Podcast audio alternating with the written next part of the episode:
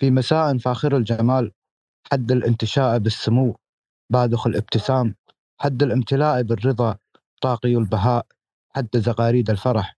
مرحبا بكم في درسنا الرابع عشر من سلسلة دروس نشأة الفلسفة التي نقدمها لكم من خلال حساب عوالم الفلسفة ويقدمها لكم الأستاذ الفاضل طارق القرني. فمرحبا بكم جميعا في أمسية ثقافية فلسفية نستكمل فيها قراءاتنا التأملية من كتاب قصة الفلسفة. حضوركم شرف لنا ووقتا ماتعا نرجوه لكم. تفضل يا أستاذ طارق.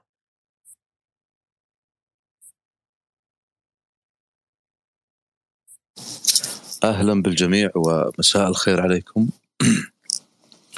الحديث اليوم آه، سيكون عن سيبينوزا أو استكمالا للدرس السابق من درسنا عن آه، سيبينوزا ولعلنا نتوقف اليوم إن شاء الله في آه، في الحديث عن لنقل أو لنضع عنوان أبرز أو بارز حول علاقة سيبينوزا أو فلسفة سيبينوزا والدين. وفي هذه الحالة سنتطرق أيضا لنقل الأسس الكبرى لماهية الأخلاق عنده. ولكن آه، في في بداية هذا اللقاء لعلنا نذكر أو نبدأ بالسؤال الذي قلناه في الحلقة السابقة. والذي هو آه، من الأسئلة المركزية في آه، فلسفة سبينوزا يعني لا يخفاكم يصعب جدا الإلمام بالسبينوزية كاملة لكن هذه الحلقات أذكر دائما أنها تعتبر مقدمات للدخول إلى الفلسفات التي سنتحدث عنها. سأحاول قدر المستطاع أن ألم بالأسس الكبرى لهذه الفلسفات. السؤال المركزي هنا هو كيفية تشكل الدين أو لنقل بلغة سبينوزيه محضة كيف تكون الخرافة أفضل وسيلة للتحكم في الجمهور وكيف تكتسب صبغة دينية. آه، سيبونوزا آه، كان يرى أن دراسة العلوم الدينية آه، تقتضي شروطا لا بد من توفرها حتى يتمكن كل دارس للدين منها. لهذا هو يجعل أو يضع منهج وهو منهج دقيق لتأويل الكتب المقدسة. وهذا لنقول الشرط المعرفي يعتمد على العقل. لكنه يضع ثلاثة آه، شروط مهمة لا بد منها حتى يستطيع الدارس إتمام مهمته. الأولى هي الإلمام باللغة لغة النص. لا هذا شرط معرفي الآن. يعني شرط لا يمكن الاستغناء عنه. فلا بد حتى آه، تدخل إلى النص وتحاوره وتصبح قادرا على تفسيره وتأويله. لا بد من أن تلم باللغة. والإلمام باللغة هنا يقتضي أن تتوسع في كل ما يتصل بلغة النص. يعني لو أخذناها كنوع من التبسيط وجعلناها في اللغة العربية وهي من الممكن أن تضعها في غيرها من اللغات. فأنت لا بد أن تكون دارسا بحق للنحو والصرف الصوتيات فقه اللغة تاريخ الألفاظ والكلمات البلاغة وكل تفريعاتها. سواء كانت بمعانيها الفنية أو بمعانيها المعرفية الإدراكية. وكذلك بالأدب الذي يوصلك إلى معرفة السياقات والمجازات. فهذا الشرط الأول من الشروط التي جعلها سيبينوزا شرطا للدخول إلى عالم تأويل الكتب المقدسة. الثاني هو الجمع والتحقيق. وهذا مهم جدا. بمعنى ملاحظة وتجميع كل المحاور التي تتطرق إليها أو لنقل التي تدخل في سياقات أو سرديات الكتاب المقدس أو الكتب المقدسة بشكل عام. هذه لا بد أن أن أن ألم بها. الجمع والتحقيق لكل ما فيها. ثم بعد ذلك أشرح ما فيها من غموض. أصل إلى كنه هذا الغموض الموجود وكيفية الجمع والتحقيق بين كل ما فيها. هذا شرط معرفي أيضا. الثالث هو معرفة السياق التاريخي والثقافي للنصوص. وهنا بواكير تأسيس التاريخانية.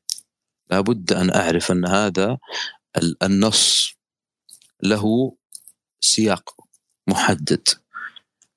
له آه هذا النص نفسه وكأنه كائن حي. لا بد أن أعرف أنه ولد وترعرع في ثقافة معينة.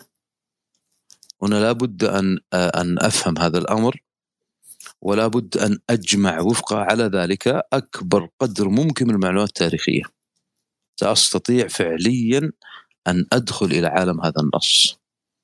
هذه شروط ثلاثة معرفية لا بد من توفرها حسب سمنوزا لمن أراد أن يؤول ويفهم الكتب المقدسة. ولهذا هو كان يرى أن ما يجعل من الدين دفاعا عن أشياء يصنعها البشر وليس امتثالا لتعاليم الروح المقدسة باعتبار أنه أصبح جزءا من الثقافة.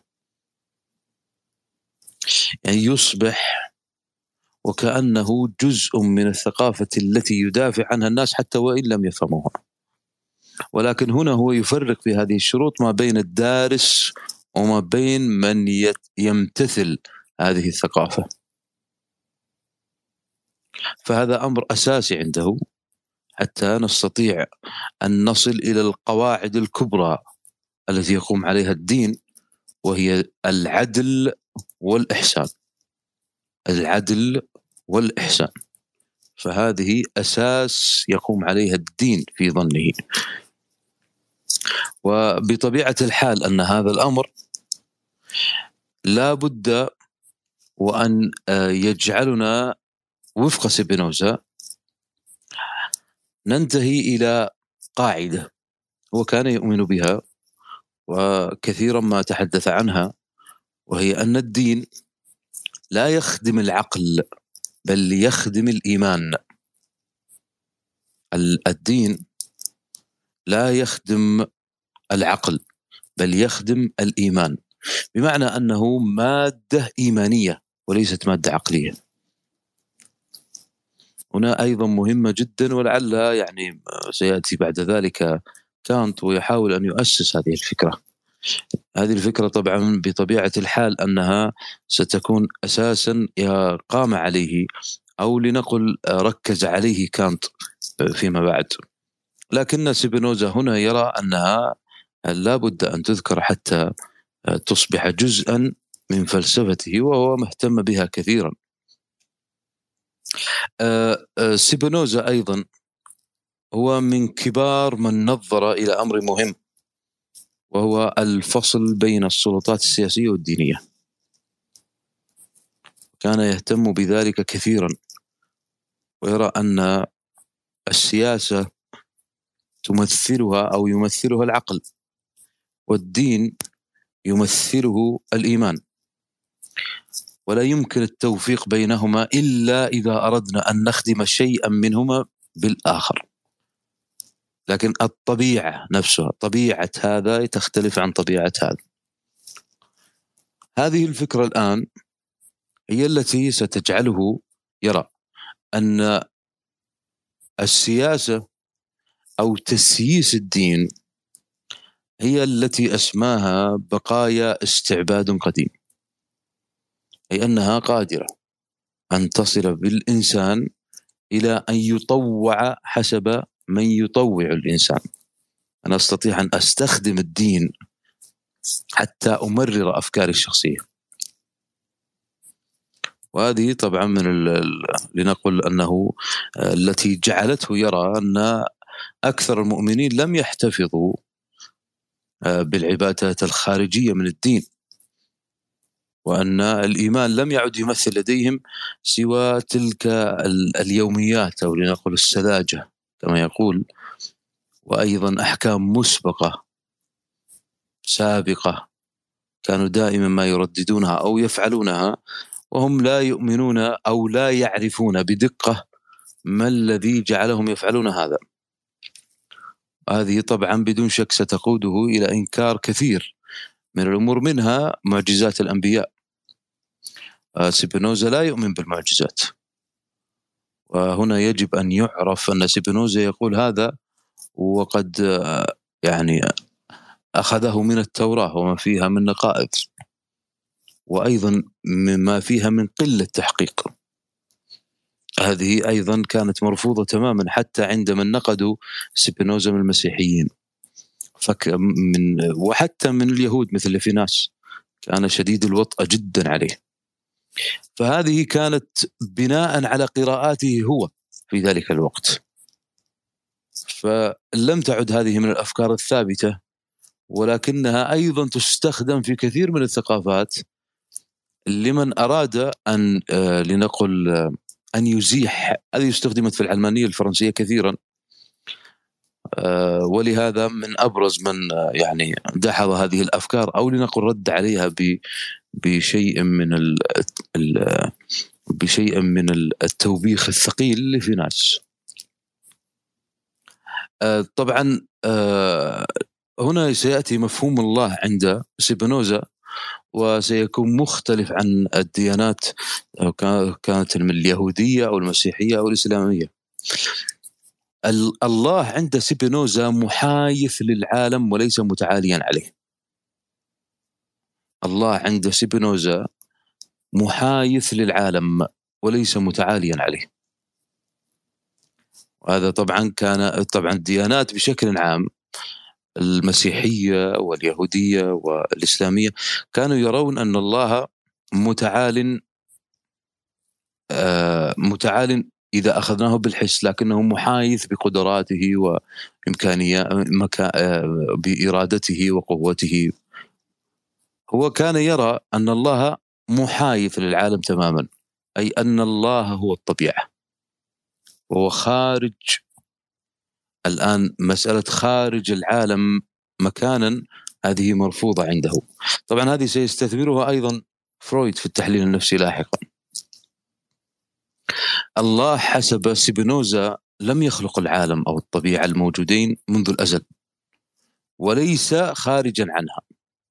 وبالتالي فهو يكون هنا محايث له تماما وليست له صفات أو وظائف تشبه تلك التي عند البشر.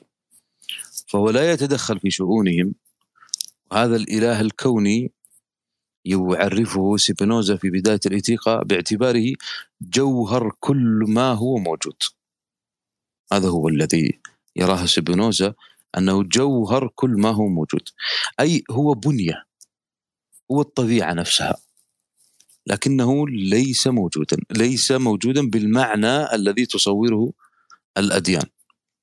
ولا يؤمن ابدا بما تقوله الأديان في هذا الحال أو في هذه الحال. وهذه طبعا من من الأمور التي أيضا لاحقا آه، رفضت عنده. وتعلمون أنه أن فكرة ال ال يعني وهذه من الأساسات الكبرى أيضا عنده. وكان آه، سيبنوزا لا ينفي وجود آه، الثنائيات.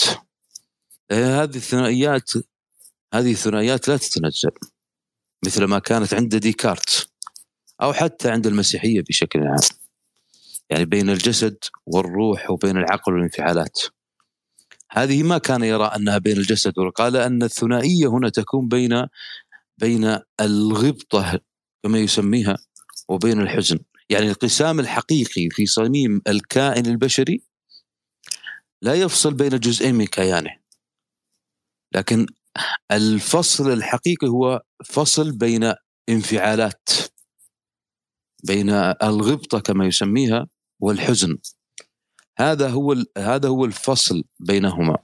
طبعا الغبطة لها يعني أنت تعلمون أن أن معناها أن يتمنى المرء مثل ما آه، للمغبوط من النعمة. ومن معانيها أيضا المنافسة. والمعنى الدقيق لكلمة الغبطة عند سبينوزا هي الفرح الداخلي المحرك للحواس. الفرح الداخلي المحرك للحواس. يعني يصبح هنا المنافسة والفرح الداخلي هي محركة للحواس. عكسها الحزن. هذا هو هذه هي الثنائية التي عند هذه الثنائية الحقيقية التي عند الإنسان وليست الثنائية الكبرى كما هي بين الجسد والروح. هذه مهمة حتى نفهم أيضا طبيعة النسقية عنده. حتى تفهم أن هذه النسقية هذه موجودة عنده ثم تفهم معناها أيضا في آه، في معنى الله. الله عنده كما قلنا محايث الطبيعة. الله هو الطبيعة عنده. هنا هو يرفض أيضا أن يكون ثمة فرق أو ثنائية بين لنقل آه، محسوس وذهني. هو يرفض هذا الأمر.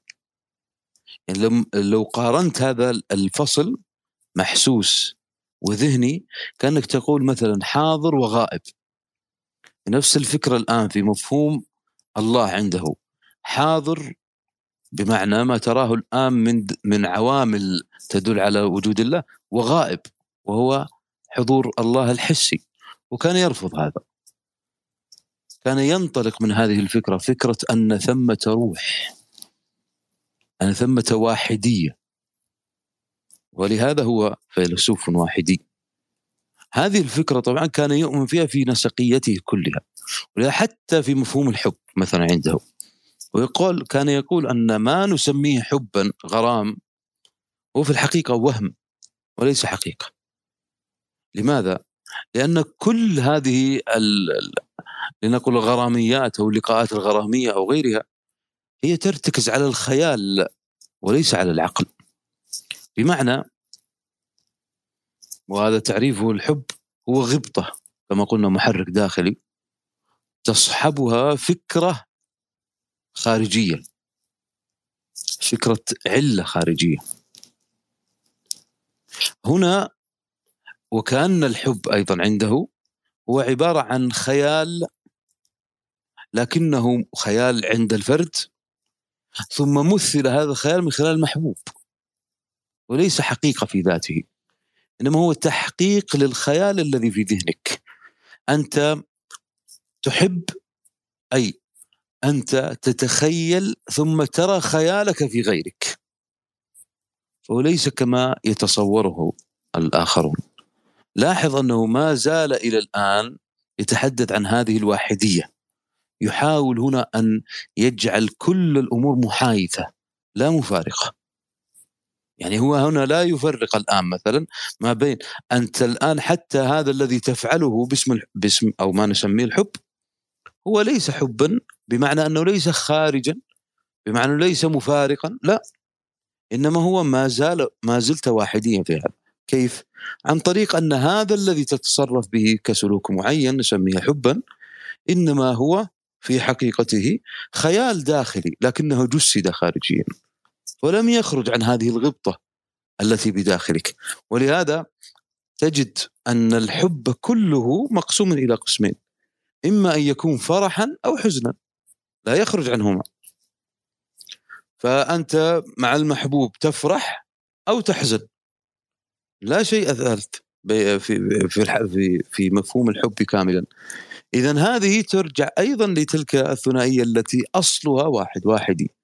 وهي المحرك الداخل الانسان فلهذا هو كان يرى أن هذا كله يجب أن يعني لنقل يكون يجب التنبه له هذه الفكرة.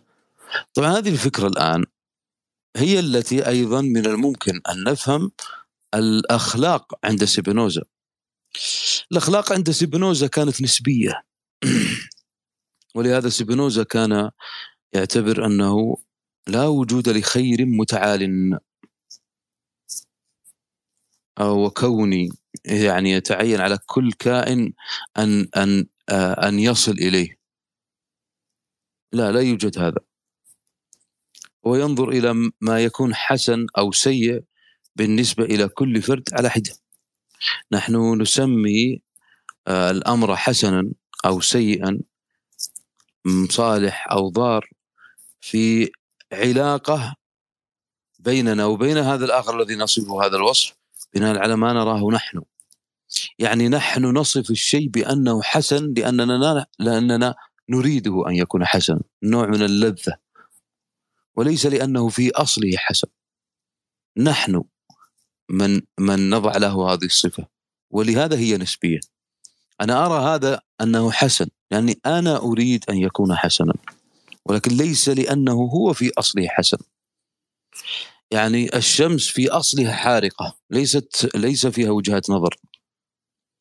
لكن هذا الأمر الذي اصفه بأنه حسن أو غير ذلك هو يعود لي أنا. هو يعود لما أريده أنا ولهذا هو سيبقى نسبيا بهذه الحالة. هذه الفكرة أيضا كان يؤمن بها سبينوزا لكن هنا سيتعرض إلى أيضا فكرة كبرى وهي كيف يمكننا أن نولد حرية فردية في ضمن في ضمن أو في في بداخل هذه الحتمية الكونية. هناك شيء حتمي كوني. ما دام كل شيء نسبي بهذه الطريقة ويعود إلى أصل فلا بد أن يكون هناك حتمية. لكن كيف نولد هذه الحرية بداخلنا؟ السبينوزا كان يركز على فكرة في هذا الجانب. وهي أن حرية الاختيار هي عبارة عن وهم أيضا. الحرية عنده وهم. كان يرى أن البشر يظنون أنهم أحرار لأنهم يعون ما يريدون أو ما يرغبون فيه أو ما يشتهونه. لكنهم لا يفكرون في الأسباب التي تجعلهم يرغبون أو يريدون. لا هم يجهلون هذه الأسباب. نحن لا نفكر في الأسباب التي تحرك هذه الأفعال أو هذه الرغبات التي بداخلنا. ولهذا نظن أننا أحرار. والحقيقة اننا لسنا أحرار. نحن فقط نحاول أن نصل إلى رغباتنا عن طريق عقلنتها أو عن طريق وضع مصطلحات معينة تجعلنا نستريح في التعامل معها. وهذه فكرة أيضا من الأفكار الجوهرية في الاتيقاء. هذه الفكرة أيضا آه، يعني جعلت جعلت آه، سيبونوزا يرى أن الشيء الذي يعتبر حر هو فقط الذي يوجد بموجب ضرورة طبيعية ويكون تحديد فعله بذاته فقط. يعني لا يكون هناك مشارك آخر له. إنما تكون أو يكون حرا في ذاته. ولهذا هو يرى وفق ذلك أن الله وحده علة حرة. هو موجود بذاته لا يحتاج إلى غيره. يعني مستقل تماما. ليس هناك علة خارجية قاهر له. مرحلة أخرى أو لنقل رأي آخر أو لنقل وجهة أخرى. يرى سبينوزا أن الإنسان أيضا يكون حر بقدر ما يفعل بموجب طبيعته أي ماهيته الحرة أي دون علة خارجية تجبره على فعل ذلك. أي كلما تطابقت الأفكار مع ما نريد. ولكن هذا يقتضي أن تعقلن هذه الفكرة. يعني إذا قمت بفعل وأنت مختار له وتعرف أسبابه فأنت هنا حر. لكن كم نسبة هذه مما تفعله كل يوم؟ لهذا يمكن أن نقول أن غير الواعي أكثر حرية من الواعي. لأنه لا يعلم فيفعل ما يتوقع أنه يتوافق مع حقيقته. لهذا هو عنده مركزية لفكرة كبرى أن الحرية تتعارض مع الإرغام. ولكن ليس مع الضرورة. يعني الآن المرء يكون حرا بقدر ما يتع... بقدر بنسبة. كلما خفف من فكرة الإرغام كلما كان حرا. كلما التحم بالطبيعة. الطبيعة هنا بمعنى التحامه بمن؟ بالله. فهذه أيضا من من الأفكار الكبرى عنده. هو كان يرى أيضا أن الفكرة الإيمان فكرة الاتحاد مع الله مع الإله المتعالي عبر الإيمان والقلب. هناك أيضا فكرة اتحاد مع الله محايث بواسطة العقل والحدس. بمعنى إذا اتجهت إلى الله بقلبك فأنت تتعامل مع من هو مفارق لك. بإيمانك يعني. إذا اتجهت إلى الله بعقلك فأنت تتعامل مع من هو محايث لك. هناك كأن كأنه يفسر هذه الفكرة ولعل أبرز شراح سبينوزا وهو مزراحي.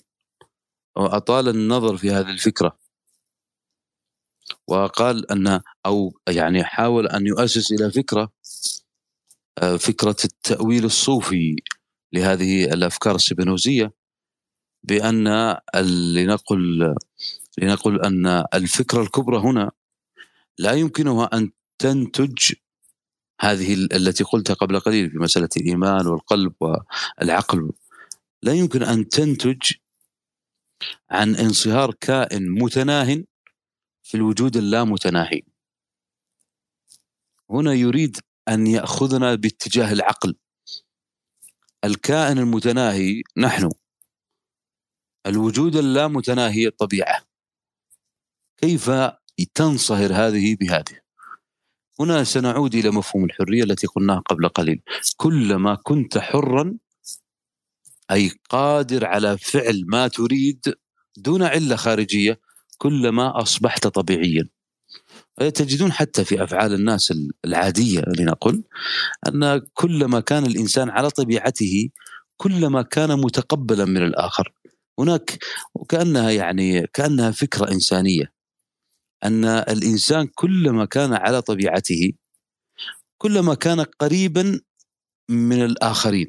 أو لنقل أن الآخرين يعني يتقربون أو يعني يتماشون أو يرون في الآخر الذي يكون على طبيعته أنه أقرب لهم. لماذا أقرب لهم؟ لأنه التحم بالطبيعة. كان قريبا من الطبيعة. كان قريبا من فعل ما يريد دون مؤثرات خارجية أو لنقل أمور قاهرة له. هنا هذه الفكرة يعني ستجعل أفكار سبينوزا تتجه إلى لاحظوا أن في كل منحى من هذه المناحي يحاول هو هنا أن يبدأ من الإنسان من داخله.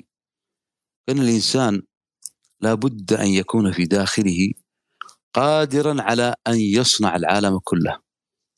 يعني كلما كنت كلما اتجهت إلى داخلك كلما كنت قريبا من الطبيعة أي حرا أي قريبا من علة الوجود وهو الله. وكلما اتجهت إلى تلك الثنائيات التي تفرق ما بين الروح والجسد كلما كنت آه، ضعيفا من الداخل ومقهورا بسبب الآخر أو بسبب العلة الخارجية. هذه الفكرة هي أيضا التي ستجعل سيبونوزا يطور من ماهية الأخلاق عنده. أي أنه سيجعل فكرة الأخلاق بالنسبة له هي فكرة لا بد من عقلنتها يعني لا تأتي الأخلاق هنا فقط من ترديدها أو من فكرة الفعل الذي لا يعرف آه لا يعرف سبب فعلك لهذا الأمر. لو كأنه عادة تقليد أنت تقوم به. لا. إنما هو يحاول قدر المستطاع أن يطبع الإنسان على هذه الفكرة. سبينوزا يطبع كل شيء يحاول أن يجعله طبيعيا. هذه فكرة أساسية من الأفكار الكبرى عند سبينوزا. يحاول أن يطبع الروح أن يطبع الله يجعله طبيعيا. أن يطبع لنقل الانفعالات التي بداخل الإنسان. يجعلها أيضا طبيعية. هذه كلها أفكار أساسية عنده. لا ينفك أبدا داء عنها. في كل حالاته. وتجدون هذا تفصيلا في الإتيقاء ويحاول بقدر المستطاع أن يؤسس لهذه الأفكار حتى يصل إلى أفكار أيضا من قبيل التي استثمرها لاحقا غيره من الفلاسفة وهي قوة الإنسان الداخلية. التي ستجعله قادرا على أن يهزم هذا الضعف الذي بداخله. هذه الآن أفكار كبرى عند سبينوزا يحاول من خلالها أن يؤسس إلى آه لنقل إلى الإرادة الحقيقية للإنسان من داخله. طبعا إذا دخلنا هنا إلى مسائل منطقية فسنجد أن سيبينوزا ينطلق من الدليل العقلي بدليل الحدوث والوجوب يعني بحيث يكون كل ما هو موجود وما يمكن أن يدرك أنه موجود ينحصر ينحصر عقليا طبعا بين ثلاثة أقسام. الموجود بذاته وهو الجوهر القائم بذاته والصفات أو الخواص والأعراض. الجوهر هو القائم بذاته وقائم بذاته وواجب وجوده بذاته وهو الله الأزلي الأبدي السرمدي الواحد الأحد. هكذا. كفكرة منطقية في هذه في هذه لنقل هذا القسم. والصفات والخواص هي ما يدرك العقل أنه في الجوهر كقوام لذاته. والأعراض هي أعراض ذلك الجوهر التي تبدو كظواهر. نحسها ندركها ومن خلالها طبعا من خلال من خلال ذلك الجوهر الواجب الوجود.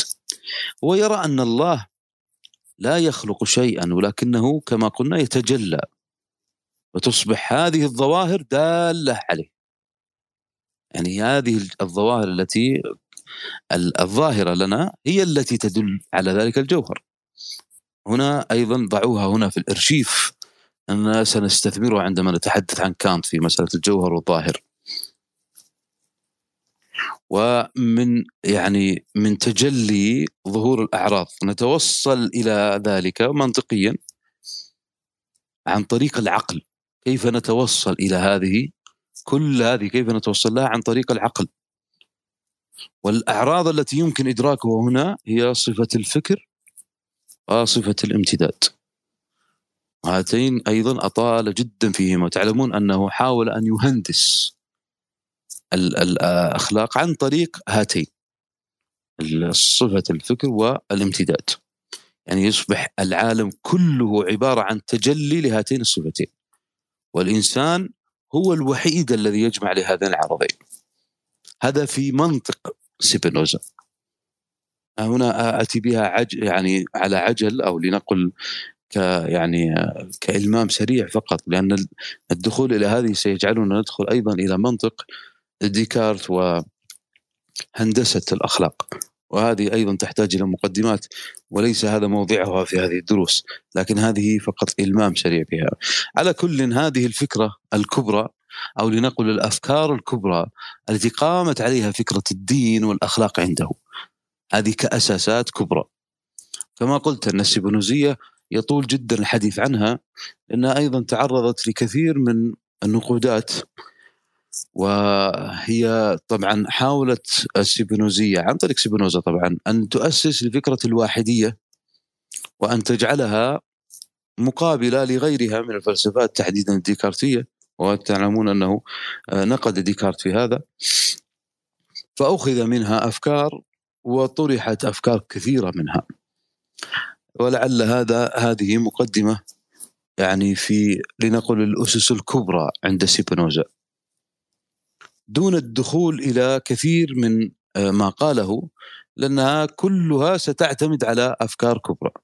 أنا يهمني هنا أن أقف عند هذه الأفكار الكبرى وأيضا ما قاله ويل دورانت جيد إلى حد كبير في أف في الأفكار التي آه، آه، طرحها سيبنوزا وهي مهمة جدا لمعرفة كيفية مسيرة الفلسفة ليس المقصود هنا أن تأخذ ما قال سبينوزا لكن أن تعرف سير العقل الفلسفي كيف كيف يمضي.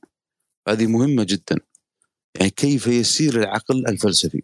سنلاحظ أيضا في دروس آه، قادمة مع كانت أو شوبنهاور وغيره سنلاحظ أيضا انقلاب كبير جدا في العقل الفلسفي. وهذا مهم جدا حتى تفهم كيف يسير العقل الفلسفي منذ بدايته حتى يومنا الحاضر وهذا هو المهم جدا في مثل هذه الدروس.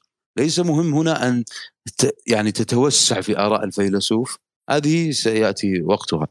لأن المهم هنا أن تعرف كيف يتنقل العقل من عقل يعني مع الطبيعة فقط ويلتقط ما في الطبيعة إلى عقل يؤسس المفاهيم الكبرى إلى عقل يحاول أن يؤسس لمنطق العلوم كما عند أرسطو. إلى عقل يتجاوز ما كان سابقا ويحاول أن يستثني كل الأوهام التي اسمها, الأوهام الأربعة كما عند بيكون. إلى عقل الآن يرفض هذا كله ويرى أن العالم كله واحدي وأنه لا بد من تطبيع الإنسان وتطبيع كل ما فيه. إلى عقل لاحقا سيأتي ويقول كما عند كانت لماذا نفكر في أو لماذا نستخدم العقل كغاية كوسيلة لماذا نستخدمه كغاية في ذاته. هذه مهمة جدا حتى تعرف كيف يتعاطى هؤلاء مع الواقع. وهذا مهم جدا لك. الهدف الأكبر الآن هو في دراسة الفلسفة هو أن تعرف ما الذي يحتاجه وقتي الآن. قد يكون الوقت الآن الحاضر يحتاج فكرة معينة. هي ليست فكرة واردة مثلا في الفلسفة. قد تكون جديدة تماما. لكن هذا ما يحتاجه الآن وقتي. قد ي... قد نحتاج الآن إلى إحياء فلسفة وقد ماتت لأن وقتنا يحتاج هذا الأمر. هنا تأتي فكرة تاريخ الفلسفة.